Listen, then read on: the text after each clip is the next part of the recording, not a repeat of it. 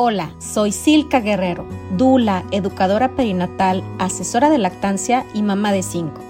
En este podcast encontrarás información muy valiosa sobre embarazo, nacimiento, lactancia, crianza y todos los temas relacionados a nuestro bienestar físico y emocional como mamás. Bienvenida. Hola, hola, bienvenida, bienvenida a tu programa aquí de Silka Maternidad. Espero que te encuentres súper bien. Yo súper ilusionada ahora en esta nueva temporada porque tenemos este nuevo set. Ya te lo, te lo había presumido en el episodio anterior. Y bueno, hoy preparé un tema que me han preguntado mucho y que se me hace como muy complejo de dar una respuesta si no por esto, ¿no? Es, es para mí, esta decisión la tomamos de manera muy lenta, porque era una decisión muy importante, muy trascendental en nuestra familia, porque a fin de cuentas pues nos pusimos de acuerdo, ¿no? Teníamos muchas dudas, las resolvimos y va, nos aventamos a esta, a esta aventura. ¿Por qué decidí hacer homeschool? Aquí va. bueno, fíjense, quiero, quiero decirles que fue una idea que a mí siempre me atrajo. ¿Por qué? Desde siempre he creído que todos los niños tienen como su naturaleza. Y esto que yo te voy a decir no quiere decir que sea la verdad absoluta del planeta, más bien es mi verdad. Creo que todos tenemos nuestra verdad y, lo que a ti te funciona está perfecto y lo que a mí me funciona también está perfecto, ¿no? Entonces, yo, a mi punto de vista, el meter a los niños para empezar, en un sistema es eso, estandarizar. Estandarizar los conocimientos, el aprendizaje. Y algo que desde siempre me llamó la atención, yo creo que desde que yo era niña y estudiaba, era por qué no nos gusta aprender. O por qué los niños, los jóvenes, no les gusta aprender.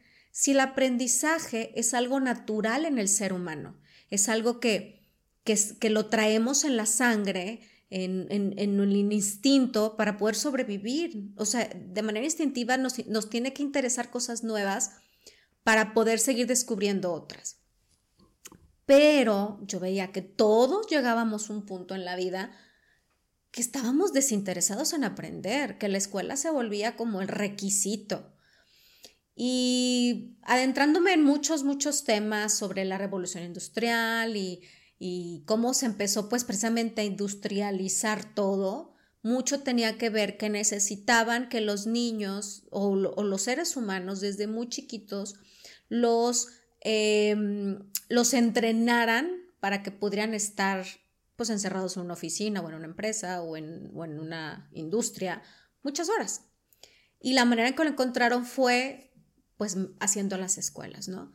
¿Cómo aprendía los niños desde hace miles de años en la humanidad en el mundo. El mundo era la escuela, el mundo era el lugar de aprendizaje. los niños desde, desde muy bebecitos, su primera, su primera infancia, pues la pasaban pegados con papá y mamá, o sea, no había como mucho por hacer. Y e iban aprendiendo poco a poco todas las tareas del hogar. El aprendizaje fundamental de la vida está en el aprender a cocinar, en arreglar una bastilla, en reparar un mueble. Esas cosas fueron lo, que los niños aprenden a hacer en casa y el resto del tiempo era jugar. O sea, no, no había como, bueno, tenemos este rato, pero no, o sea, era jugar.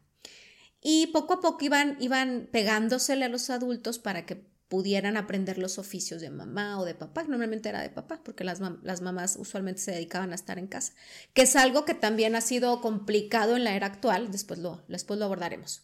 Como para poner homeschool, todas las mamás está muy difícil, porque la mayoría trabajamos, pero ahorita no me quiero adentrar en eso todavía. Entonces, poco a poco, si ese era el oficio del papá y le gustaba y, y ahí se quedaba que bueno, a lo mejor tenían otras aspiraciones y llegaba un punto en que a lo mejor sí se tenía que ir a otros lados a aprender otras cosas. Dependiendo de la época en la que estemos hablando, dependiendo de la comunidad y etcétera, pues a lo mejor había unas, unas ciudades donde nomás había ser sacerdote, soldado, o, o, sea, como estudiar para eso, o, este, o en otras sí se les da oportunidad de desarrollar sus talentos. A veces nada más nos enfocamos en una parte de la historia, en un lugar de la historia, la verdad, tenemos la, la civilización como la conocemos no sé cuántos miles de años y, ha, ha sido muy diversa. Pero en general, el ser humano seguía siendo adulto y quería aprender. Y yo decía, bueno, ¿por qué, ¿por qué eso se nos muere? ¿Por qué todos llegamos a un punto de la vida que, que no queremos aprender? Que la, que la escuela se hace pesada en vez de decir, qué padre, tengo la oportunidad de cultivarme, de aprender más, es algo, es algo que supernutre a un ser humano. Así que bueno, traemos estas ideas, también, también mi esposo, estuvimos dándole muchas vueltas, pero en realidad no sabíamos ni qué, ni cómo, ni para cuándo, o sea, como que nos cuestionábamos un montón de cosas, pero no las llevábamos a cabo. El año pasado, en el 2023, mi hijo, el de 11 años, tuvo problemas de salud. No quiero hacer el cuento muy largo, fueron meses difíciles para nosotros, para mí particularmente fue, fue muy difícil ver a mi hijo enfermo, de ser un niño muy activo, jugando fútbol todo el tiempo, sonriente, se me apagó. Estaba el 95% del tiempo en cama porque no tenía fuerza en las piernas, porque no tenía energía, estaba apático a todo. no sabes la cantidad de estudios, de análisis de médicos que llegamos a ver. Eh, o sea, fue una locura. A mí me, me decían, ahora ve con el internista, ahora ve con el, con el, este, con el alergólogo, con todo el mundo llegué a ir y, lo picotearon mil veces y nunca encontramos nada contundente. De repente traía unos parámetros un poquito disparados, eh, sobre todo en específico algo en su sangre, pero me decían, es que esto no nos dice nada, o sea, tendría que estar acompañado de otros síntomas. Y bueno, para, les digo, no sea el cuento largo, empezamos a ver coincidencias en que cuando al niño le tocaba ir a la escuela era cuando peor se ponía.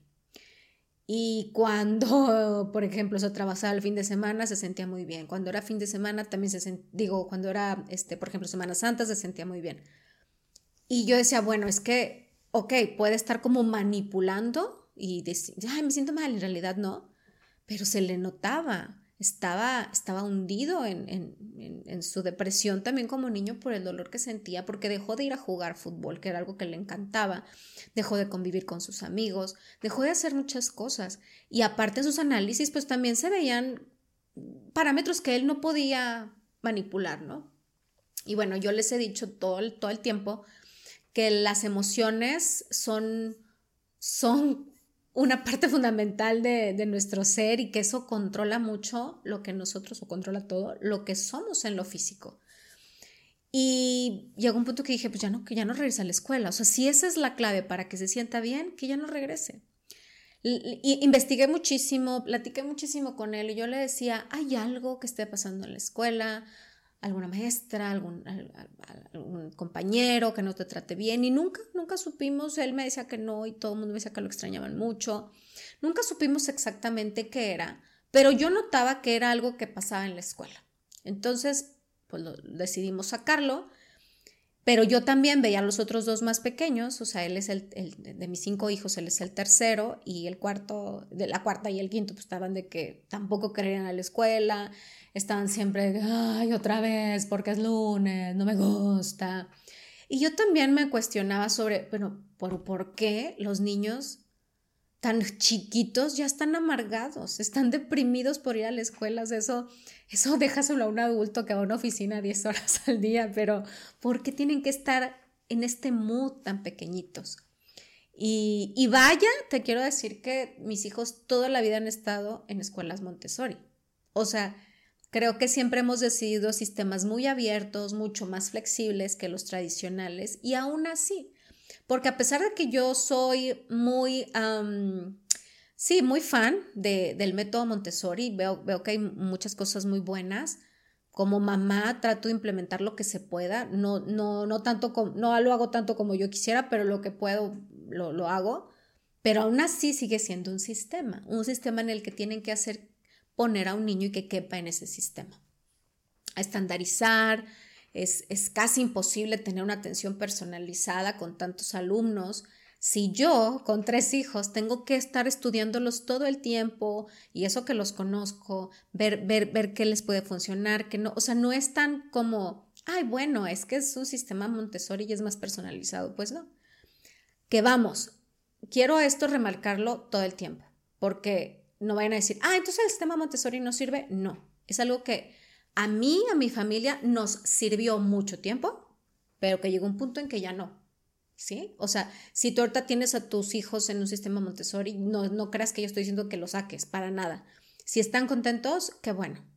Porque a fin de cuentas eso es lo más importante. Yo creo, ¿eh? bueno, en mi escala de valores, en mi escala de prioridades como mamá, el que mis hijos sean felices es la primera, es la primera. Deja tú lo que aprendan, deja tú el éxito, deja tú lo deportistas o artísticos. En, o sea, en mi familia la prioridad es que sean felices.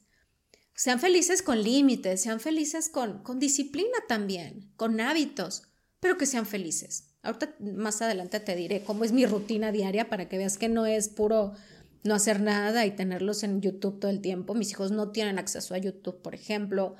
Em, apenas el de 11 años le dimos un dispositivo en su último cumpleaños, pero lo tenemos que controlar. Los otros dos chiquitos no tienen acceso a tecnologías más que su tele, que tiene Netflix para niños y Disney. O sea, y no la ven en todo, en todo el tiempo.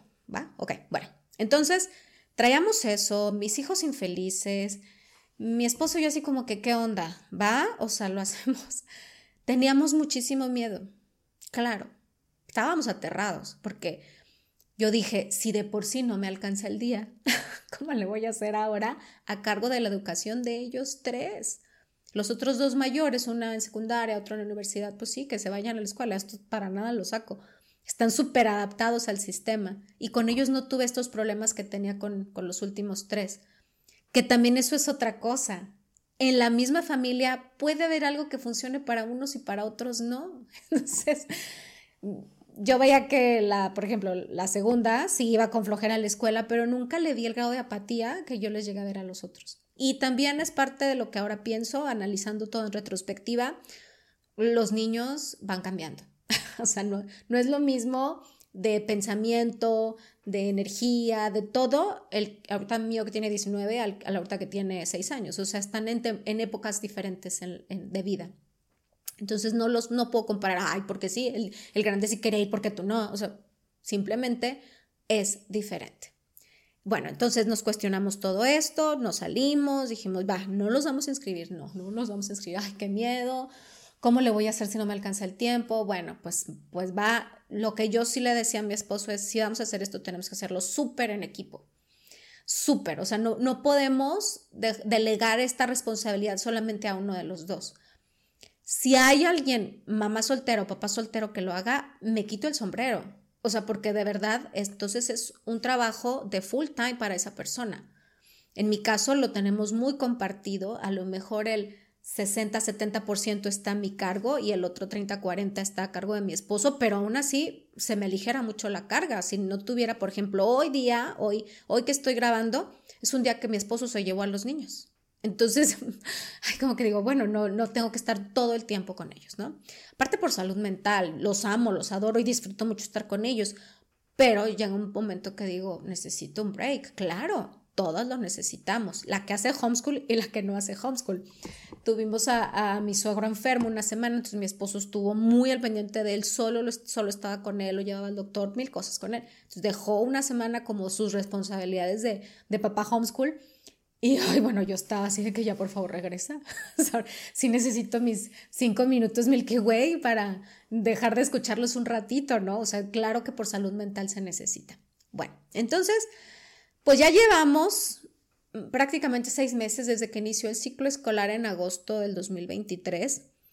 Y yo, a quien se lo platicaba, yo, le, yo les decía, no sé qué va a pasar, a lo mejor me arrepiento mañana. A lo mejor esto me dura una semana y a la semana estoy buscando en qué escuela inscribirlos. No, no me puse objetivos para todo el año escolar, me puse objetivos cortos. Voy a disfrutar este mes y ver qué pasa. Eh, los que saben mucho de este tema, que me cabe mencionar que yo no soy asesora en este tema, yo creo que hay gente mucho más preparada que yo, yo estoy aquí contando mi experiencia dicen, para como empezar en esto, para niños que ya han estado en sistema escolar, se recomienda un mes de descanso por cada año escolar que hayan tenido los niños. O por ejemplo, si es un niño que estuvo cuatro años en la escuela, se recomiendan cuatro meses de descanso de no estar pensando en programas educativos y en qué les vamos a poner y saquen sus libros. O sea, es como vamos a, a descansar, vamos a relajarnos sobre todo los que han tenido alguno que otro conflicto en la escuela, sufrieron de bullying, estaban súper estresados, les empezó a dar ansiedad, whatever. O sea, es como descansen y luego ya empezamos a ver cómo le, cómo le hacemos, ¿no? Entonces, bueno, yo tomé las vacaciones, o sea, realmente dije, vamos con las vacaciones y en agosto empecé, pero hemos, hemos sido tan flexibles que creo que nunca les pesó como que, ay, mamá, ¿por qué? Este, luego, luego, o sea, han estado felices y lo que le sigue. Y la verdad es que también nuestra familia, a lo mejor nos pueden decir que estamos como muy out of the box, como pensar muy diferente, no sé, pero hay muchas cosas que hacemos diferentes a los demás y tal vez esta es una de ellas y tal vez estamos bien locos o tal vez pues estamos en lo cierto. Lo que yo te puedo decir es que yo lo tomo como que es una verdad para nosotros y con eso estamos felices. Te voy a platicar cómo es mi rutina de toda la semana para que, para que veas que no es como yo pensaba, o sea, porque a lo mejor estás en, un error como, como yo lo tenía concebido, que dije, ¿cómo le voy a hacer de 8 de la mañana a 2 de la tarde pegada con los niños en los libros? de lunes a viernes, enseñándoles, dictándoles, ahora operación matemática, dame las capitales, dime las tablas, ¿cuándo nació Benito Juárez? no, no, no, nada que ver. Yo, yo al principio sí me lo imaginaba y mi primer acercamiento fue con una, una partera que vivió aquí en Torreón, Tirsa Iger, bueno, era de aquí y estuvo ejerciendo muchos años. Y ella, ella era una, de una familia donde su mamá y papá hicieron con toda su vida y eran ocho hermanos. O sea, ella tenía siete, siete hermanos, entonces eran ocho en total. Y tú vieras la calidad de seres humanos que eran, bueno, que son, ¿no? Todos tocando el piano o teniendo una voz espectacular, sea, habilidades artísticas, todos muy, muy atléticos, o sea, muy sanos, no, no eran como que, ay, el jugador de fútbol americano, pero, pero tú los veías, eran niños que jugaban este, a la pelota y súper bien, todos súper inteligentes, todos con una actitud de servicio increíble. Y yo decía, eso quiero para mí, o sea, la verdad, eso me llama. Eh, no me acuerdo del nombre de la mamá de Tirsa, pero para mí esa señora fue una inspiración. La llegué a conocer muy poco, pero yo, yo veía a todos y decía, wow, o sea, mis respetos, me quito el sombrero. Así que bueno, de ahí como que empecé a decir, si ella puede, yo también. Que esto es muy bonito porque a veces me encuentro con mamás que, que, por ejemplo, quieren trabajar y luego me dicen, oye, pero es que no sé cómo le haces, pero cuando yo pienso en ti, que pues tienes hijos y trabajas, y digo, si ella puede, yo también. Entonces, así como a veces yo he llegado a ser una inspiración para una, yo también he tenido mis inspiraciones, como la mamá de Tirsa.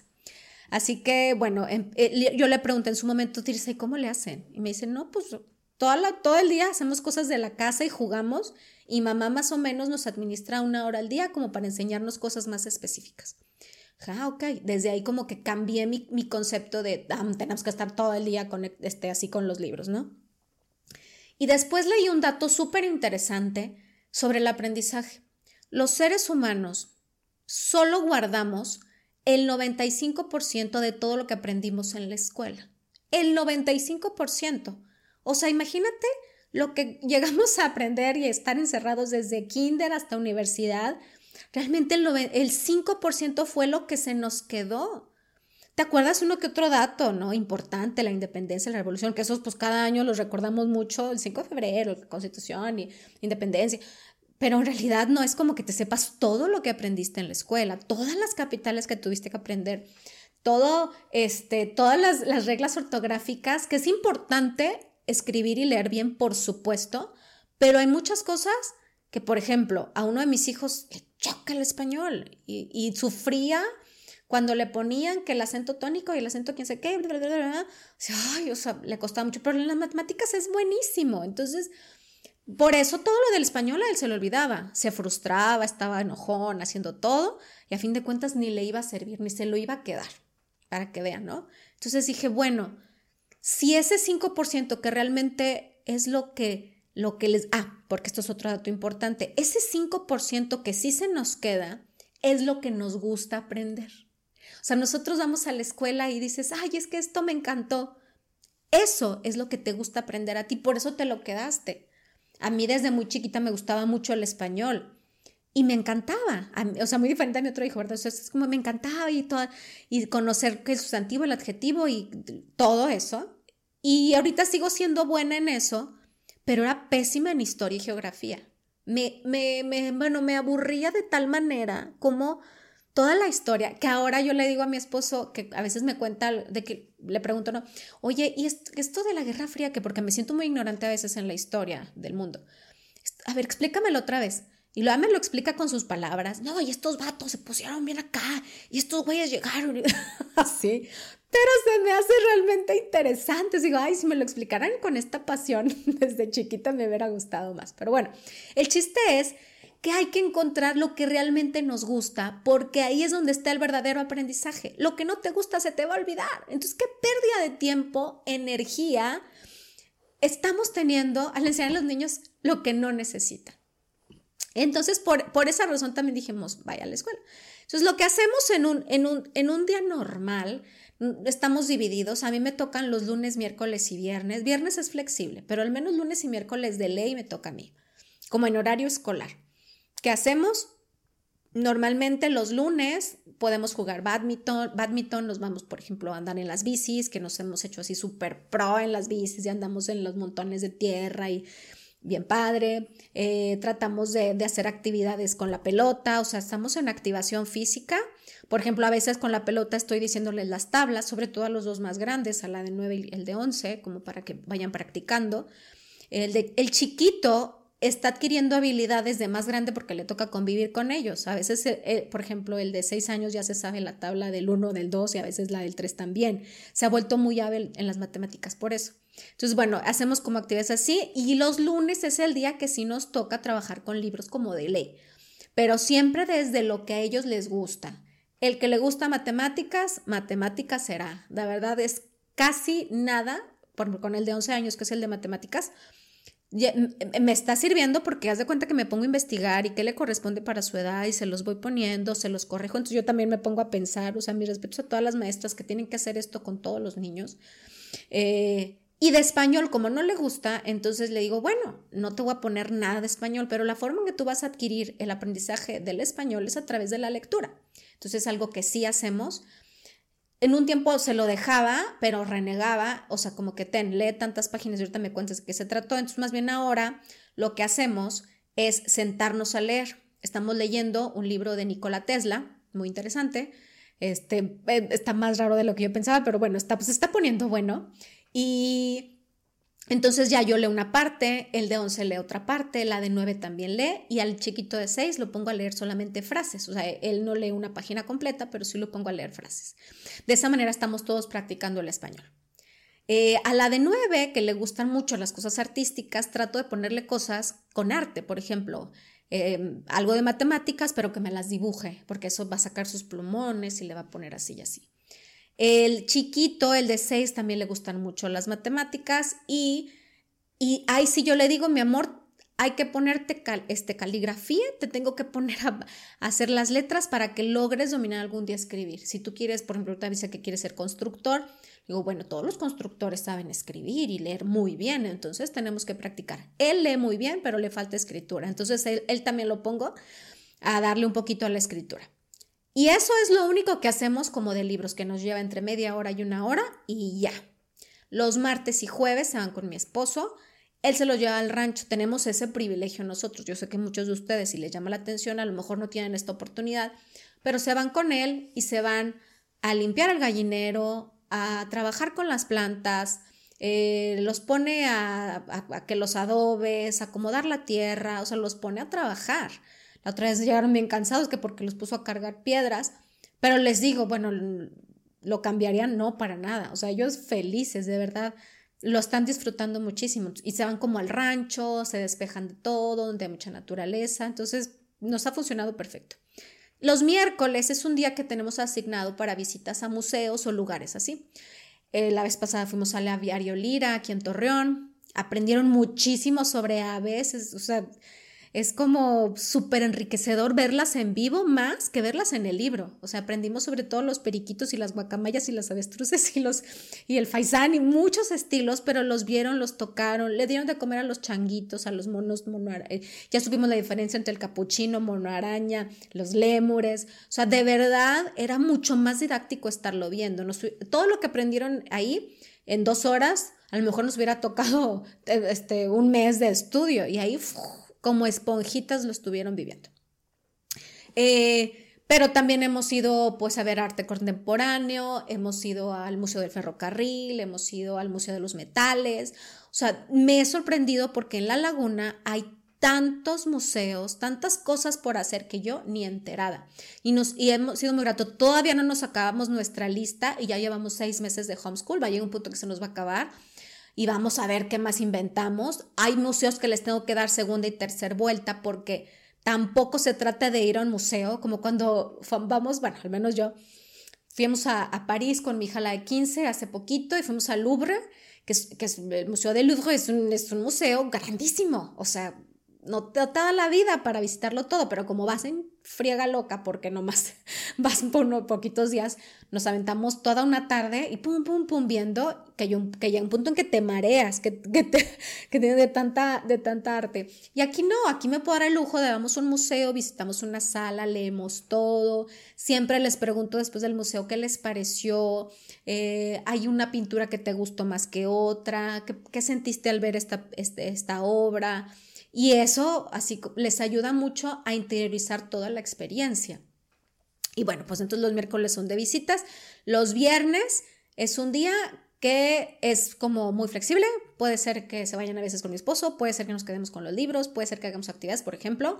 Hoy, hoy que estoy grabando es jueves, mañana nos vamos a ir a andar en bici. Tenemos este, un terreno que ya vimos que queremos irnos a, a echar. Entonces, este, es algo que vamos a hacer. Y los voy a estar con ellos hasta como las doce y media para después irme a trabajar. O sea, porque, claro, lo que he hecho ahora es súper organizar mi agenda. O sea, no puedo estar perdiendo tiempo en tonterías, la verdad. O sea, estoy muy enfocada, me levanto más temprano para poder adelantar mis pendientes, mis proyectos, este, llevo la secundaria, me voy, voy al gimnasio, regreso, me voy hipopresivos, regreso y ya me toca estar con mis hijos.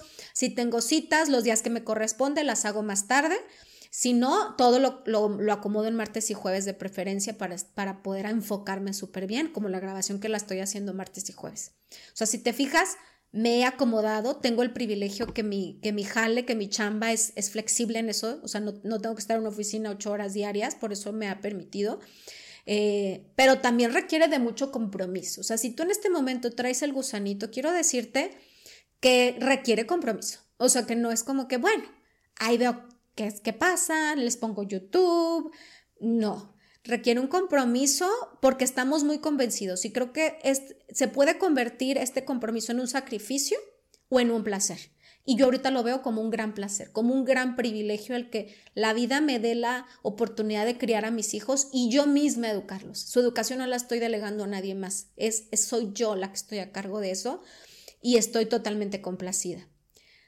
Eh, a veces me preguntan que si esta decisión la tomamos por tema de dinero. No, la verdad nos cae súper bien ahorrarnos esa lana, pero la estamos reinvirtiendo, por así decirlo, en otras actividades para ellos, Ah, eso también te quería decir en las tardes, por ejemplo, uno va al fútbol todos los días, el otro va a entrenamiento funcional, la otra va a sus clases de jazz y hip hop, los sábados tratamos de llevarlos a yoga, voy a ver si entran a robótica, o sea, eso, ese dinerito, pues claro que lo invierto en ellos de todos modos, pero en actividades que sé que les fascinan, que a ninguna de esas cosas van de genio. Ellos van porque les gusta y van a desarrollar las habilidades y los talentos que realmente son de ellos. Bueno, pues espero que, este mensaje llegue para quien tenga que llegar. Haré una segunda parte sobre dudas generales. Voy a recomendar mucho a que sigan los que, los que ya traen el gusanito o ya lo están practicando a Marta Rebolledo. De ella he aprendido mucho porque sigo sus redes. Pero aparte también compré su guía que se llama La Guía No Definitiva de la Escuela en Casa, creo que así es. Ahorita en, en este otro episodio se los voy a platicar mucho más a detalle porque creo que cuando estamos en esto nos tenemos que asesorar, o sea, no podemos irnos como, o sea, no, sí. Pero ahorita en el otro episodio te cuento cómo son los tipos de, de como escuela en casa y como generalidades que tienes que saber. ¿Ok? Bueno, pues muchas gracias. Ya sabes, comparte a quien sepas que le puede interesar. Si tú ya traes el gusanito, pero tu pareja no se convence, tu familia te está juzgando, creo que esta es una buena oportunidad de irlos adentrando en este mundo del homeschool. Nos vemos en el siguiente programa. Bye bye. Gracias por acompañarme en un episodio más. Te invito a visitar mis redes sociales en Facebook e Instagram como Silca Coach de Maternidad, mi página web silcamaternidad.com y también mi canal de YouTube Silca Maternidad. Si te gusta el contenido, por favor comparte, comenta y dale like para seguir generando más información para ti. Hasta pronto.